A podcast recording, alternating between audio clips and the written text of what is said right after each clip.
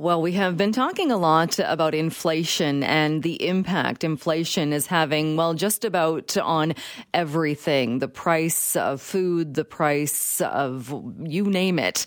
But how is inflation impacting charities and those very charities that are seeing a growing need, uh, growing demand? Well, Robin McConnell is joining us now, manager of transitions and initiatives for family services of Metro Vancouver. Robin, thank you so much for being with us. Thanks for having me, Jill. Uh, are you seeing the, the cost of food inflation, or what kind of an impact is that having on you? Well, when we look at the programs we provide uh, through Family Services of Greater Vancouver, um, specifically our pantry program and our meal program at our directions drop in, we're really seeing an impact on how far the dollar will stretch. It's looking to be probably about two thirds of what we used to be able to do, say, two, three years ago two thirds of what you used to be able to do, which which sounds like a huge huge difference. But I would imagine as well, you're probably seeing even more need. Yeah, one of the really interesting things we did through our programs is in the beginning of COVID, we started a pantry program, which was really speaking to the particular needs of youth of being able to access food. As we all know, food was really difficult to come by in the pandemic, going to grocery stores, the empty aisles. And through the pantry program, we've been really able to work in a successful way of giving youth access to those primary food needs, but also being able to include a certain level of like nutritional education and um, conversations and meal planning.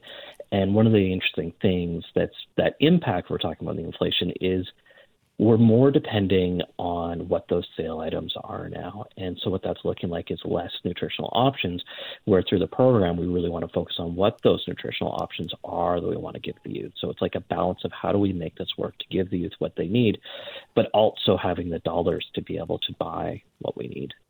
How does the pantry program work? Youth will come, uh, there's about four different drop in times, and they will come and pick through the different foods that are available. And we have like a point system. So healthy options are less points, and they have a certain amount of points to spend in that day. And so that's that focus of pushing, you know, if you want to get some chips, there's only so much you can be able to pick up today. But if you want to get some apples and some vegetables, then it's you're going to really be able to spread out how much you have budgeted for that time. So it's a really interesting way to talk about nutrition, budget, and, and how to make things last. It, that also seems like a, a, a, way as well to make it a bit more that, that it's more involved or more like grocery shopping rather than than if somebody feels uncomfortable, I would think, or or, or doesn't want to draw attention to the fact that they that they're taking part in, in a pantry program. Yeah, I mean it's it's it's definitely focused on that sustainability piece with the youth in terms of like you know there's one thing to provide the food, which we do through our meal programs in the drop-in center at Directions Youth Services, um, but also that that education piece, that sustainability of how do we get youth to have these tools to help them in the long run. Would you say your clientele has changed? I know we've talked to other uh, charities, or, or say Surrey Food Bank, or Vancouver Food Bank, or the Christmas Bureau, and, and they've they've noticed, I think, a, a definite shift in people who are accessing these services who maybe had never ac- accessed them before. Are you seeing your clientele change as well? I would say we're seeing uh, a, a a wider breadth of youth that are accessing our services, uh, especially in the pandemic, um, being open uh, while a lot of other places were shut down, we're seeing wider spread of youth throughout the Lower Mainland, but also that youth are being displaced to different parts of the Lower Mainland as well, just because the cost of housing uh, is so astronomical. Um, I couldn't speak to the other services within Family Service of Greater Vancouver because we do have other specific community kitchen and meal programs uh, that are providing a really substantive impact in their own communities mm. as well. Right. Okay. And when you say youth, what what age uh, span are you are you talking about? At, at Directions Youth Services, we work with youth 24 and under.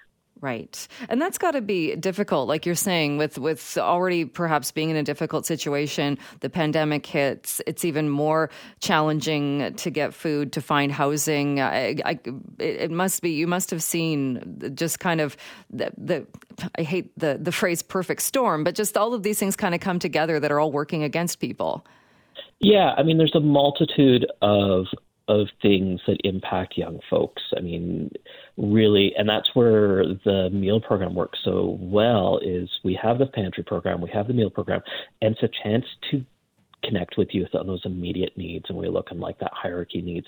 Food is so prominent but other things need support as well and then we take that opportunity of connecting with the youth through these different programs to find what else we can support with and help them get to that next level of support that they may need with gaps that we're seeing or gaps that they're um, feeling um, but maybe not as easy to talk about but through that kind of ease of entry through our services really connect with our workers and able to kind of um, get connected with the services they need.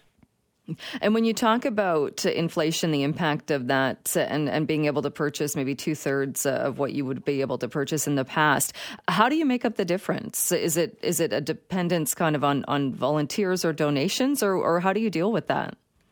It's it's really donations, and right now it's kind of a good time to touch on this. Uh, going into Homelessness Action Week in the city of Vancouver, is we actually have a campaign uh, called Today I, uh, which looks at the ways that youth have successes and challenges in the day and celebrates resilience of youth, but also the understanding the complexity of the work that we're doing. And there's been some really good uh, donors, some folks that have really done some tremendous work to support the the meal programs and the pantry programs, but it's it's an ongoing need, and and it's a need that the more support we have, the better we're able to address, and the more we have.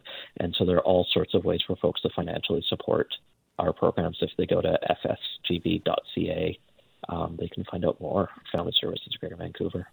And when somebody, when you see a young person coming in and accessing the services, is there a general kind of time period that someone does that? Because, like you said, the pantry program might be one thing that's helping, or there, and and someone's learning more about budgeting and grocery shopping. But then with other supports, is there kind of a general time frame or time period that it takes to help somebody so they don't have to come and access the program? It it all depends on the complexities of the the things a youth might be working with, and one of the really uh, important things we do at Directions Youth Services is that individualized support. So supporting that youth with where they're at with what they need. Sometimes I've seen youth maybe come to the pantry once or twice and kind of get them through a point in time where they don't have uh, as much food security. Other times it might be an ongoing thing, and there's a multitude of complex needs uh, that need supporting. Hmm, and and in a scenario like that, are the supports there, or are people kind of uh, able to to take the supports or get the support that they need?